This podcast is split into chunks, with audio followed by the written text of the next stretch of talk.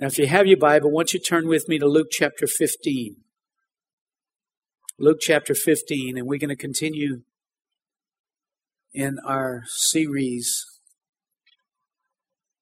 called Short Stories, a study of the of the parables of Jesus.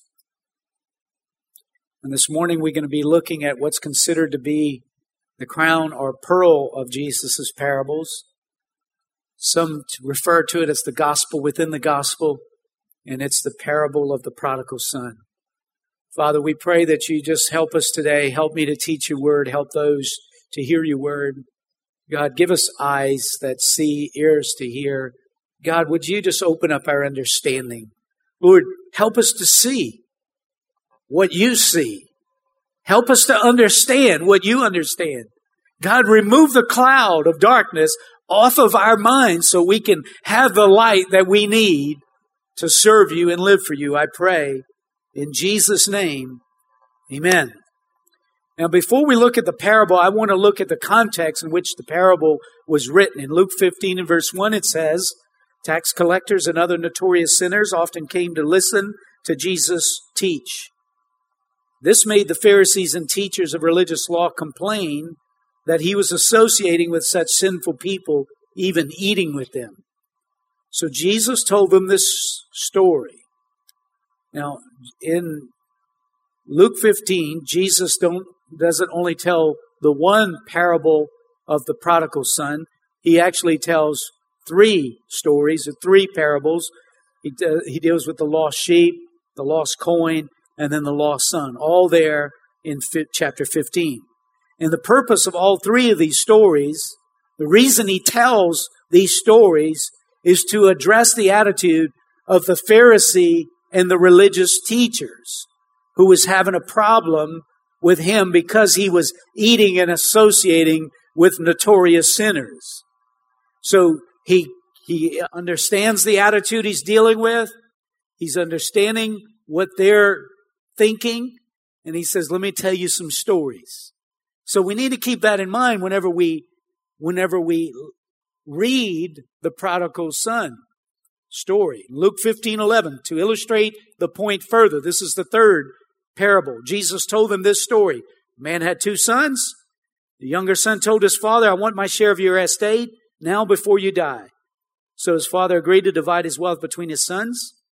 A few days later, the younger son packed all his belongings, moved to a distant land, and there he wasted all his money in wild living. About that time, his money ran out. A great famine swept over the land, and he began to starve. He persuaded a local farmer to hire him and the man sent him into the fields to feed the pig. The young man became so hungry, and even the pods he was feeding the pigs looked good to him, but no one gave him anything. No one gave him anything. When he finally came to his senses, he said to himself, At home, even the hired servants have food enough to spare, and here I am dying of hunger. I will go home to my father and say, Father, I've sinned against both heaven and you and I am no longer worthy of being called your son. Please take me on, on as a hired servant. So he returned home to his father, and while he was still a long way off, his father saw him coming to him. And filled with love and compassion, he ran to his son, embraced him, and kissed him. His son said to him, Father, I've sinned against both heaven and you, and I am no longer worthy of being called your son. But his father said to the servants, Quick, bring the finest robe in the house Put it on him, get a ring for his finger, sandals for his feet, kill the calf we have been fattening. We must celebrate with a feast. For this son of mine was dead, now returned to life. He was lost, now he's found. So the party began. Meanwhile, the older son was in the field working. When he returned home, he heard music and dancing in the house. And he asked one of the servants what was going on. Your brother is back, he was told, and your father has killed the fattened calf. We're celebrating because of his safe return.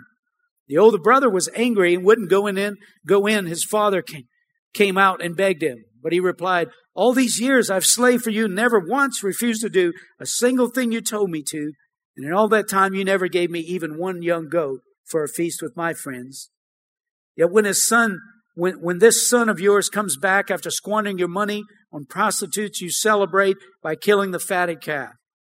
His father said to him, Look, dear son, you have always stayed by me, and everything I have is yours. We had to celebrate this happy day. For your brother was dead and has come back to life. He was lost, but now he's found. What a great story. It's the gospel within the gospel. And if you understand this story, you understand the gospel. There are three main characters in this story. There's the father, there's two sons. The younger son demands his inheritance, receives it, and he leaves home. He squanders it um, on his on his wild living, and he realizes his error of his ways, and he returns home. And the father, in gratefulness, he has this banquet, kills the fatted calf, and he rejoices. His father, his son comes home. But then the elder brother is not very happy with what's happening, and and uh, he voices his displeasure about his father just so welcoming this this wayward son. But his father responds responds by reminding the elder brother in verse 32 he said, "Hey, we had to celebrate this happy day, for your brother was dead and he's come back to life. He was lost, but now he's found. There's reason to celebrate today." Is what the father, I believe, was saying. Now, it's a remarkable story of the amazing love a father has for a son.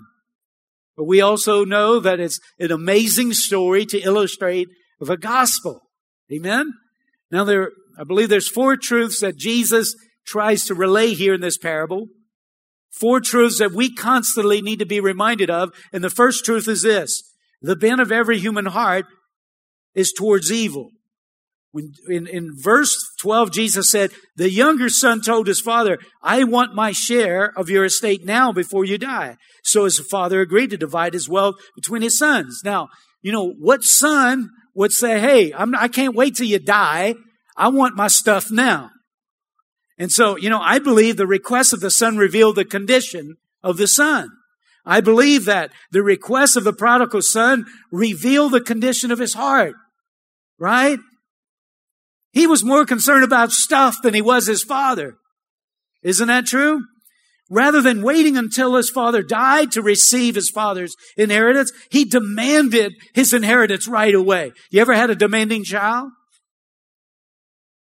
This was the demanding child. I think it's quite clear his bold request revealed his impatient, selfish, and his evil heart. Wouldn't y'all agree with that?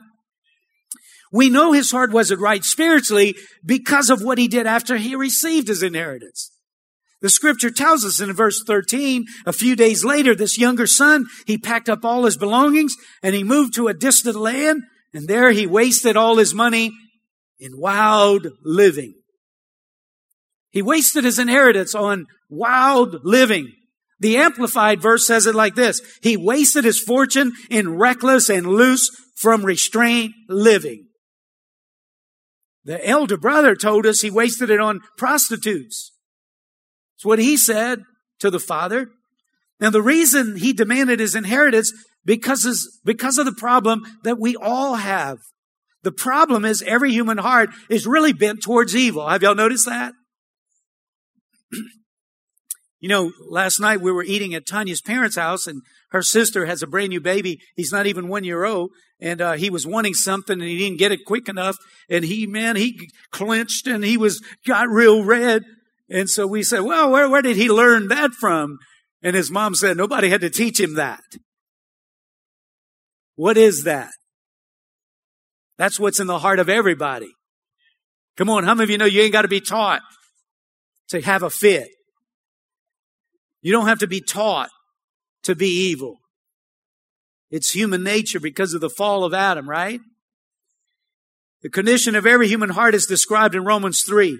As it is written, verse 10, there is no one righteous, not even one. There is no one who understands, no one who seeks God. All have turned away. They have together become worthless. There is no one who does good, not even one. Their throats are open graves. Their tongues practice deceit. The poison of lips is on their their, the poison of vipers is on their lips. Their mouths are full of cursing, bitterness. Their feet are swift to shed blood. Ruin and misery mark their ways. And the way of peace they do not know. There is no fear of God before their eyes. Let's pray. Oh my goodness. Who is he talking about in that passage of scripture? Who's he talking about, y'all? Don't talk about me like that. Well, he did. And so what I'm trying to say is before we judge the prodigal son and his actions too harshly, we need to be reminded that there is prodigal characteristics in every one of us. Amen. Jesus didn't tell us this pretty little story to, to make us emotionally, you know, feel good. He's trying to tell, he's trying to make a point, right? And remember, the main people he's trying to make a point to are religious folk, religious leaders. And then in verse 2, God looks down, uh, Psalm 53 and 2 says, God looks down from heaven on the entire human race. He looks to see if anyone is truly wise, if anyone seeks good, but no, all have turned away, all have become corrupt. No one does good, not a single one. Come on. Because of our selfish and evil hearts, we all struggle with rebelling in our relationship with our Heavenly Father. Is that true or is that true? You know, somebody said, you know, you're going to know the truth and the truth is going to make you free. But before the ma- truth makes you free, it makes you miserable. It's got to first make you lost before you can be found. Amen? It's got to make you miserable before it can set you free. Amen? And so the second truth this parable teaches us is this. There are consequences for rebelling against God and God's laws. You know, I have not, I've learned a lot about God and I've studied the scripture. I know a lot of scripture. I can quote some scripture. But you know, one thing I've not been able to do is defy gravity. Gravity still works. And you can't defy God's law.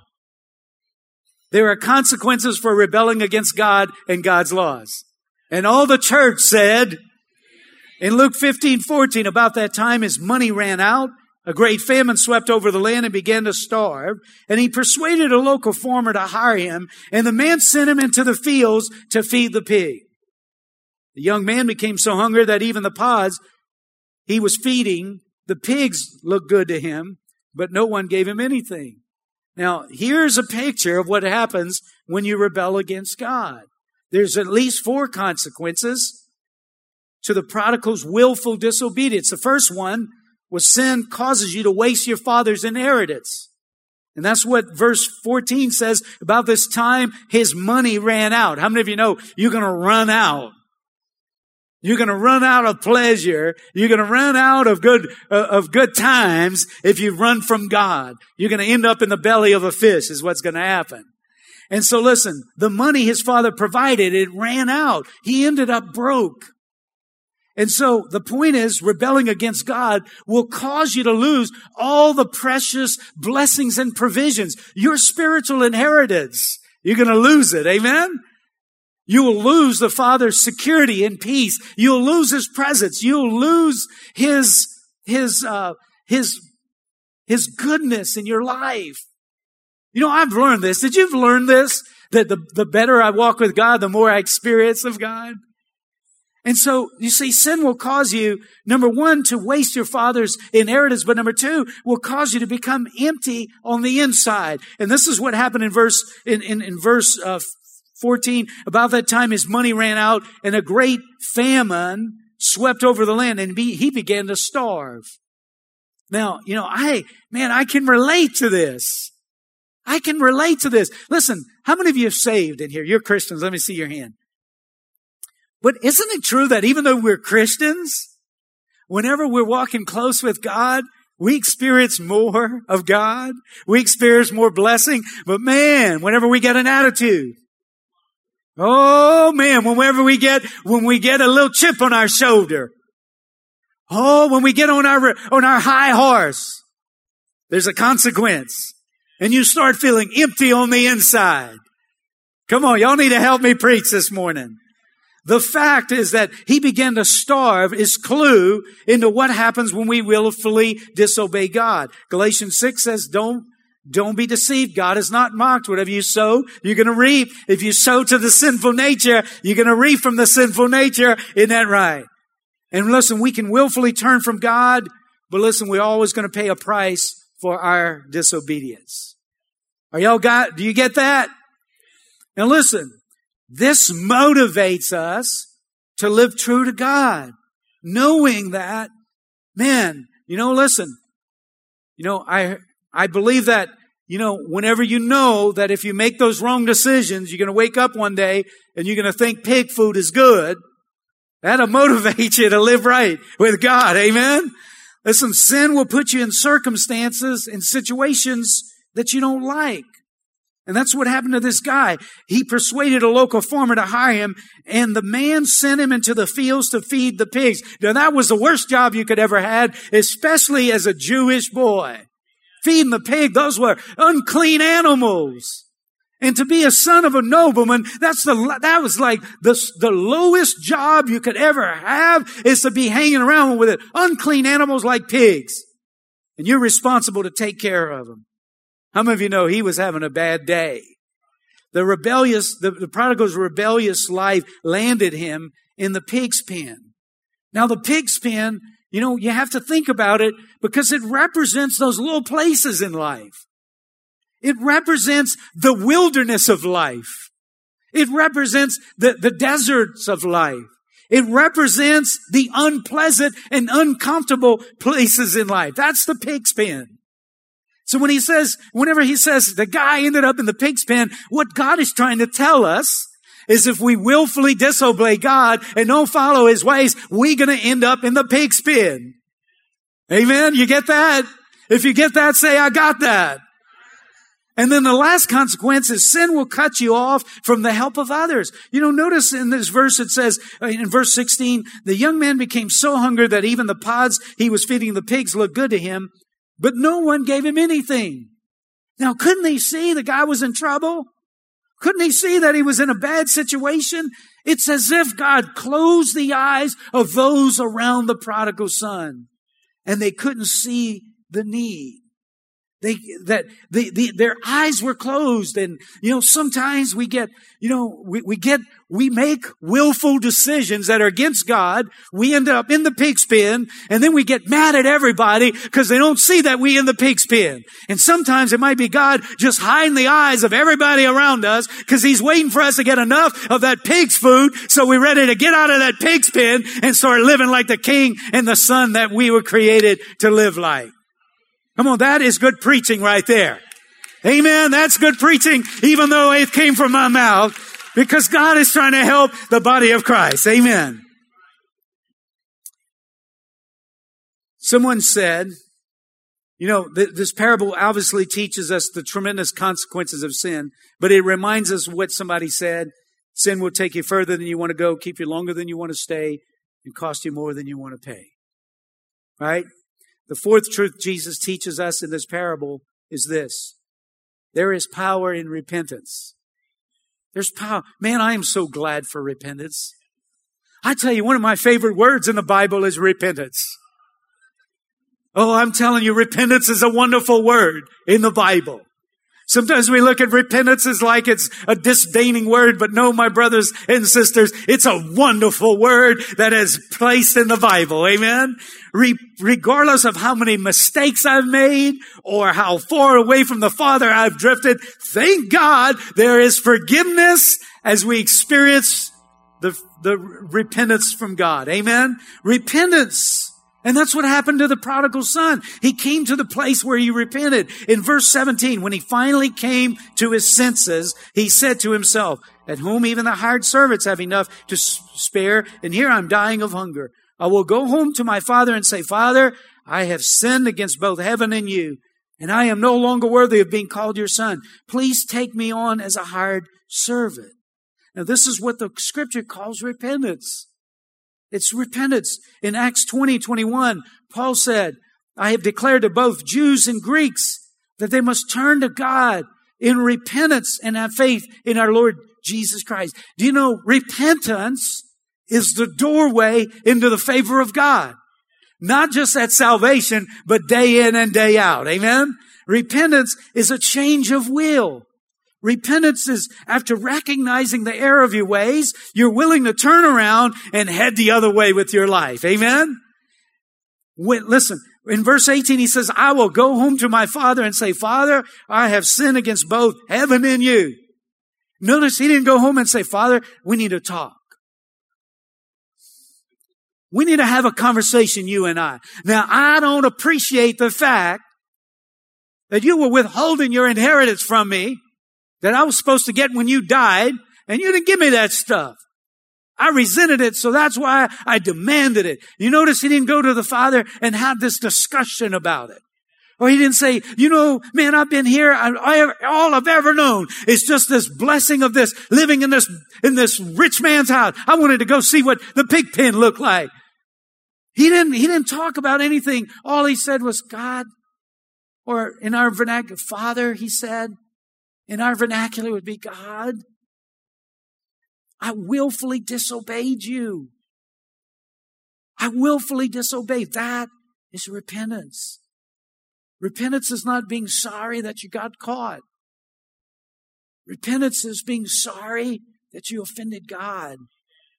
See, there's godly sorrow and there's worldly sorrow. Worldly sorrow says, I can't believe I got caught. Godly sorrow says, Oh, my Lord, you did all this for me and I still rebelled against you. I am so sorry. I want to live for you, Lord. I want to, I want to be a good son. Come on. Doesn't that sound good to y'all? I want to be a good daughter. Amen. That's repentance. So listen, at first, the son said, give me my inheritance. But now he's saying, make me as one of your servants. Total change. He went from give me to, hey, make me, Father, one of your sons. There's power in repentance. Repentance helps you avoid the pig's pens of life. How many of you know that? Repentance keeps you out of the pig pen.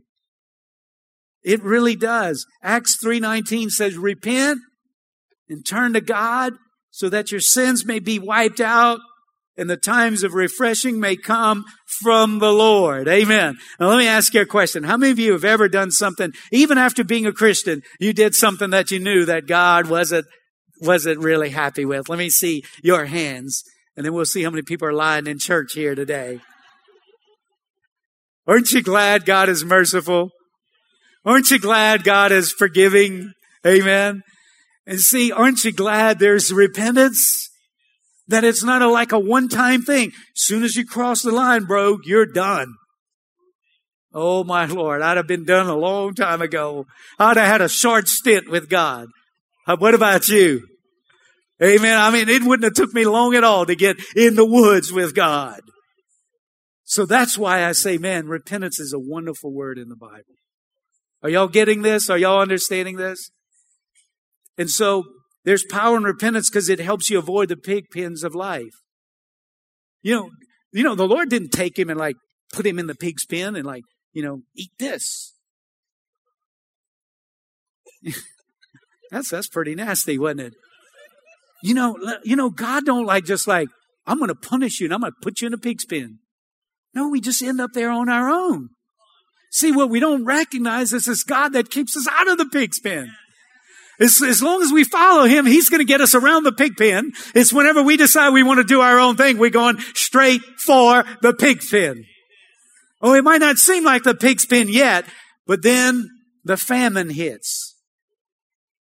Then the famine hits. How many of you know circumstances can make you feel like you're in the pig's pen. Amen. You see, you can be living your life and not caring about what God thinks about you and everything's going hunky dory. And then Chevron says, we're closing the doors. You no longer have a job. What? And then all of a sudden, the famine hit the land. And you find yourself in the pig's pen. You see, repentance keeps us out of the pig's pen. But number two, repentance helps you avoid the judgment and the discipline of the Lord. Because you see, those whom I love, Revelation 3.19 says, those whom I love I rebuke and discipline. So be earnest and repent. See, the Lord is the one that allows us to starve so that he can get us out of the pig's pen. See, if the prodigal son would have never got hungry, he'd have stayed there. And now, now picture this, saints. Picture this. Okay, he's got a, he's got a rich daddy and he can eat, he can eat filet mignon anytime he wants. And in fact, he can eat ball crawfish. Some boudin. Come on, now y'all getting it, right? And he gives that up. He gives that up, the banquet table, for the pig's pen. Now, I was raised in, in the country. What they feed them pigs? Eight filet mignon. So that's the, that's the, that's what he traded off. Amen. And so the Lord in his mercy says, goodness gracious, man, I don't like to see you eating pig's food. Goodness. I mean, I died on the cross so you could have filet mignon. I got to get you out of there. Hey, get out of there.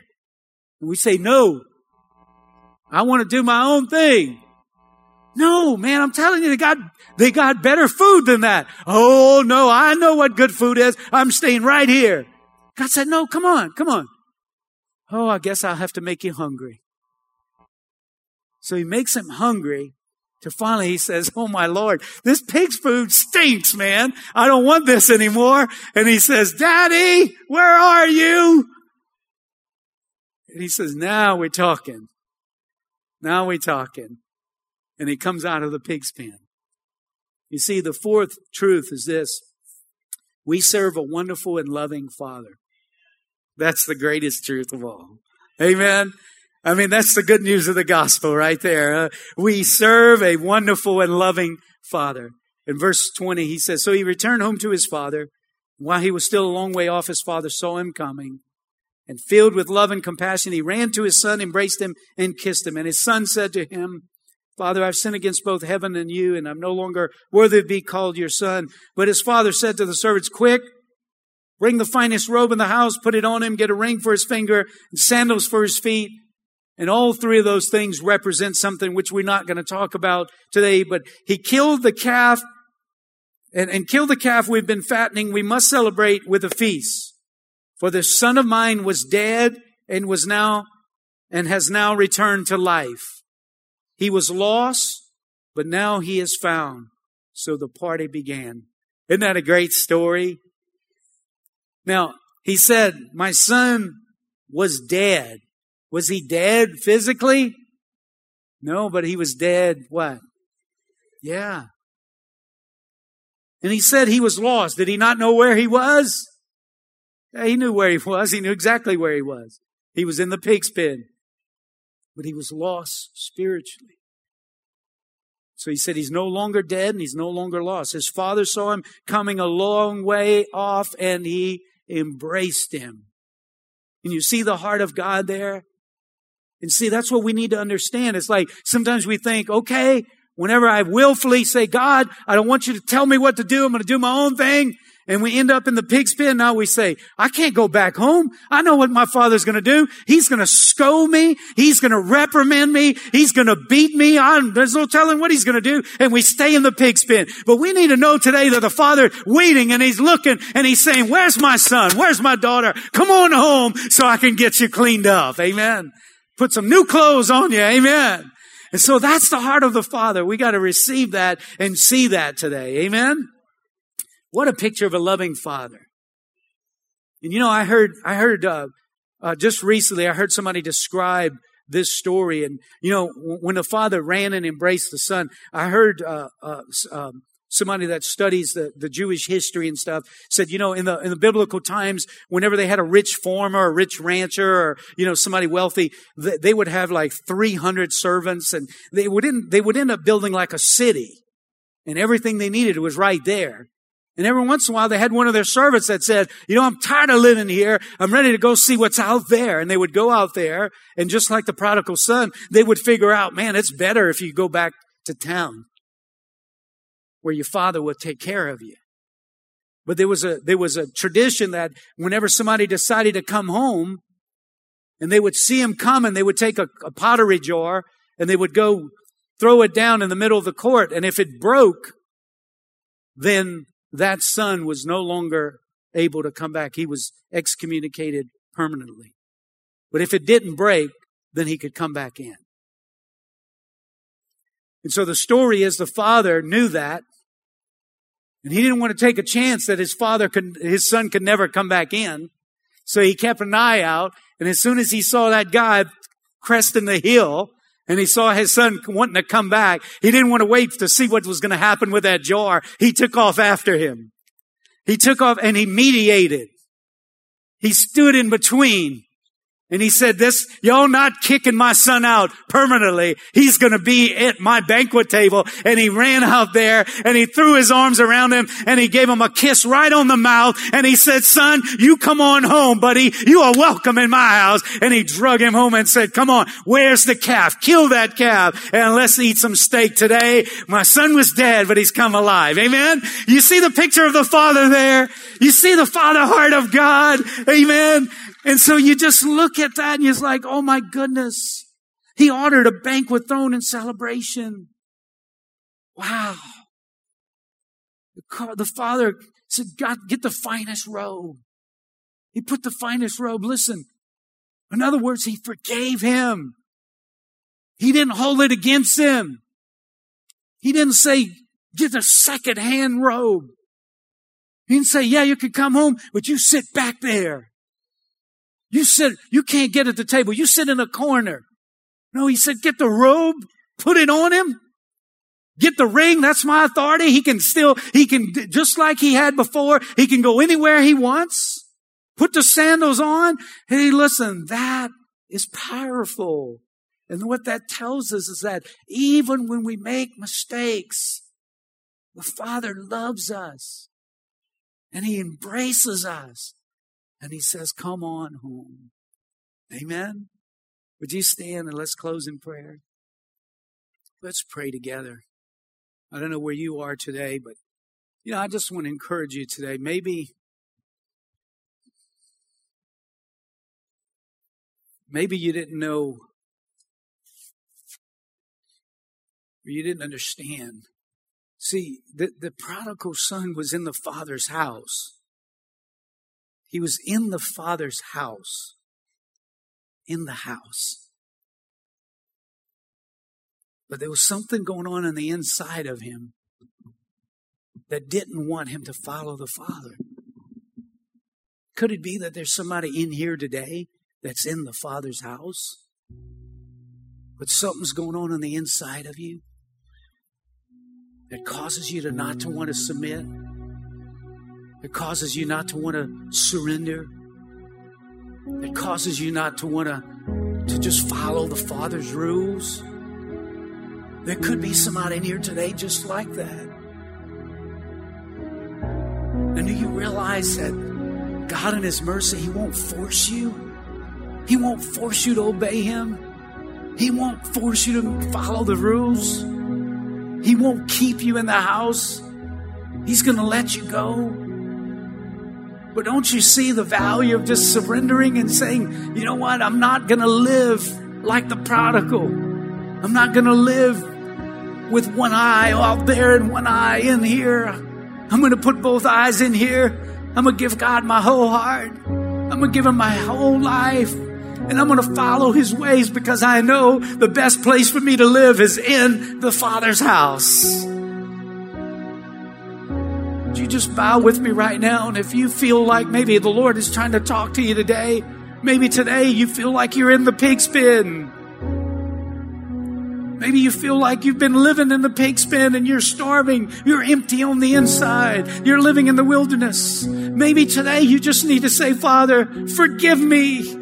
Forgive me for doing my own thing, go my own way. I repent. I want to turn around. I want to change my desire, change my will today. And I want my will to be submitted to you. Just make a decision right there where you are in your heart and say, God, I want to live for you today. I want to serve you today. God, Lord, would you forgive me? Would you forgive me today? Lord, I want to be 100% in. Come on, just right there in your heart, right there before God, just do business with God and say, God, forgive me for that attitude. Lord, forgive me for holding on to that, to that offense, to having that chip. Lord, forgive me, God, for, Lord, just the, the, the way that I've been doing. Lord God, I want to turn around today and I want to live for you. Come on. I believe the Lord is just receiving. He's receiving. His love is in this room today. His compassion is in this room today. And He's wooing people's hearts back over to Him and say, I love you, my son. I love you, my daughter. I've been I've been looking out for you. I don't want you to ever be excommunicated from my house. I want you to be right at the table where you belong, eating with me in the banquet of my inheritance. Father God, I pray the love of God fill this room right now. I pray every person in this room, Lord, they feel the love of God today. May the love of God fill hearts today. Jesus, manifest your love. Manifest yourself today in a mighty way, oh God. Thank you, Lord. It's the, it's the kindness of the Lord that leads us to repentance. Thank you, Father, that your love is filling and flooding our hearts, God. We love you today. We honor you today. We glorify you today, Lord. You're worthy. You're worthy. Is he worthy, saints? Is he worthy? Come on, just right where you are. Just begin to worship him and thank him for a spot at the banquet table. Thank him for just allowing you to be part of his family today. Lord, we love you today. We honor you today. We glorify you today. Thank you, Lord Jesus. Thank you, Lord Jesus.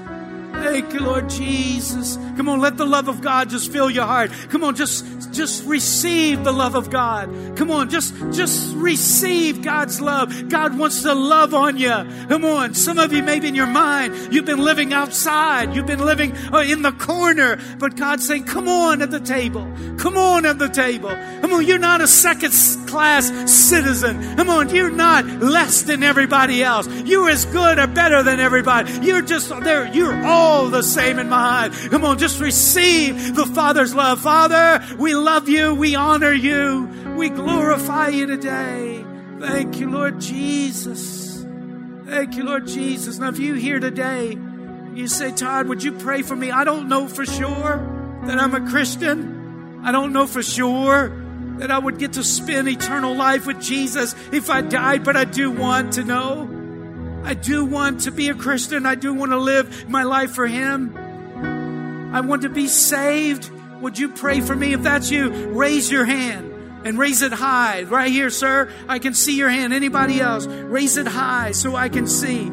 Anybody else, sir, right here? I see your hand. Don't be ashamed. Don't be bashful. Come on, this is the Father's call. This is the Father's call out to you. Listen, those of you that raised your hand, raise them both up now.